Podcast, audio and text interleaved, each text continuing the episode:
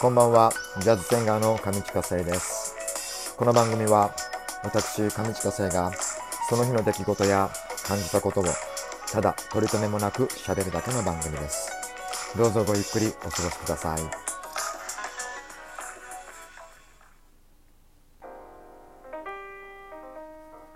さあ、えー8月17日の月曜日、大人のほうれん草上地下生です。えー皆さんはお盆明けですかね。お盆明けですかね。えーちょっと物憂げな月曜日っていう感じでしょうか。えーまた新月があさってなので、体力的にもちょっと元気が出ないなんてこともあるかもしれません。さあ、今日は何の話をしようかなと、えーいろいろ考えたんですが、えーライブの時にですね、あのお客様からリクエストをいただいたりすることがあるんですけれども、えージャズスタンダードとかでですねもう知らない曲たくさんあるんですね。ジャズスタンダードってもうたくさんもうだって本があるんだもんね。あれがソングブックとかがあるぐらいだからたくさんあるんですけども結構知らない曲をこうリクエストされるとドキッとするんですよ。あのもう僕はですねまあジャズに限らず昔はもうソウルとか R&B とか歌ってたんですけどもそのソウルとか R&B でさえ僕が聴いていた人っていうのはもう本当に王道の人しか聴いてないんですよね。ほとんど。そう。その王道しか聴いてなくてやってきたので。でジャズももうしかりで。もう王道のジャズシンガーしかもう好きだったのはもうサラ・ボンとエラ・フィッツジェラルドとカメン・マクレーって。で男性はねほとんど聞いてなかったんですがもうフランク・シナトラに、えー見せられてでシナトラばっかり聴いているって感じですね。で現代的なアーティストとかはさほどそんなに聴いてなくてあの、まあ、僕もあの曲を勉強するためにですねいろいろ知りたいのがあるんですけれどもあの日本の人が好む曲と海外の人が好む曲ってやっぱ違うんですよね。違いますよね。でね僕がね知りたいのは海外の人はどんな曲が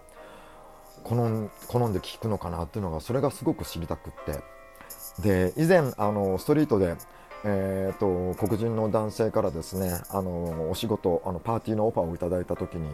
あの曲をあのこうリクエストをいただいたんですが僕「Teach Me Tonight」っていう曲を全然知らなくって。でもあの海外の方は「Teach Me Tonight」とかもみんな好きな人が多いっていう有名な曲らしいんですがそういったギャップがあるので僕は今ですね海外の人がどんな曲をどんな曲が海外の人が好きなのかっていうのがすごく知りたいんですがこれってどうやって調べればいいのかな？ちょっとそこがあの今あの欲しい情報ですね。何かあの、えー海外の人はこんな曲が好きですよみたいなことを、えーありましたらですね掲示板なりちょっと教えていただけるととても嬉しいです。よろしくお願いします。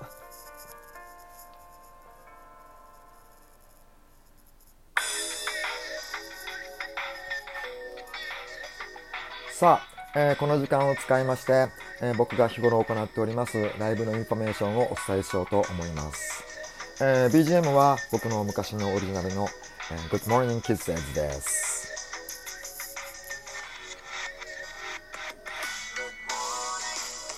さあ、えー現在、えー予定しておりますライブはございません まっさらです、僕。あのー、9月もまっさらです。10月もおそらくまっさら？でもわかんない。あの、自由が丘プラス南口店の店頭ライブは、引き続き、あの、コロナ関係で休止中なんですが、目処ついたらですね、あの、毎週日曜日は自由が丘プラスで、えーやらせていただきたいなと思ってるんですが、それ以外でもですね、あのライブなりお仕事が入るといいなという感じなので、もし、あの、お話をいただけたらとても嬉しいです。どうぞよろしくお願いいたします。お待ちしております。そう、なので、えっ、と、いろんな、えっと、なんか、セッションとかにも行ってみようかなとか思ったりえっ、としてるんですけれどもそう何かしらまあでもこのきっかけあのこのご時世なのでなんですかもうストリートでお話をいただいていたものとかも全部もうあのーそのままなんかこう自然消滅みたいな感じになってしまってる。でまたねあのーお話を話すると今この状況、まあ、難しいねみたいな話が出ちゃってるので、まあ、仕方ないなと思いながらも何かしらあのお話があったらお待ちしております、えーインフォメーションでした。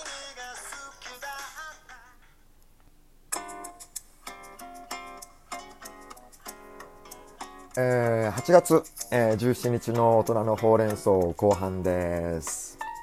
さあ、えーガチャを引いてみました、えー今日のお題は、えー付き合っている人の実家に行きました。お土産には何を持ってきますか？というような内容です。まああの付き合っている人の実家とか、えーまあ、大事な場所とか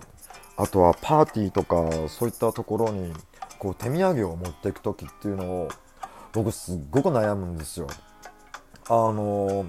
要はなんていうんですかね。お酒をあのそんな飲まないのでほとんど。あの前の放送でも言ったように お酒飲んじゃいけないので僕。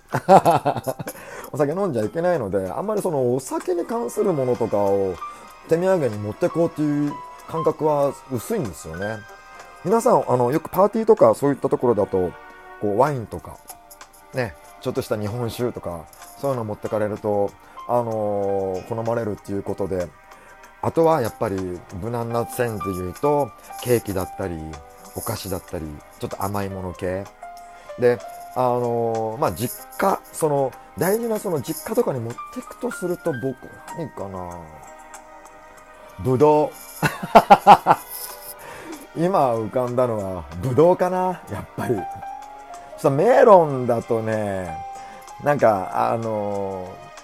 値が張りそうだけどなんかぶどうだったらなんかもうそのままなんつうんですか？あの包丁も切らずにちょっと水洗いするだけでみんなで囲みながらこう食べることできるじゃないですか。でち,、ね、ちょっとしたこうぶどうなんかするとそれを話題にして話ができたりとかも。であのねお酒飲まれる方はこのぶどうでなんかこういうのワインもあるみたいですよみたいな話すると喜ばれたりとかするのかなみたいな感じもするんですがそうぶどうかなやっぱり。うん。あとパーティーとかであのよくみんながこうね持ち寄ってあのやる時あるじゃないですか。でその時だと結構甘いものがこうあのもう重なって重なってっていうようなことが多かったりと多かったりすることありません？なので僕はあえてこうなんか漬物とか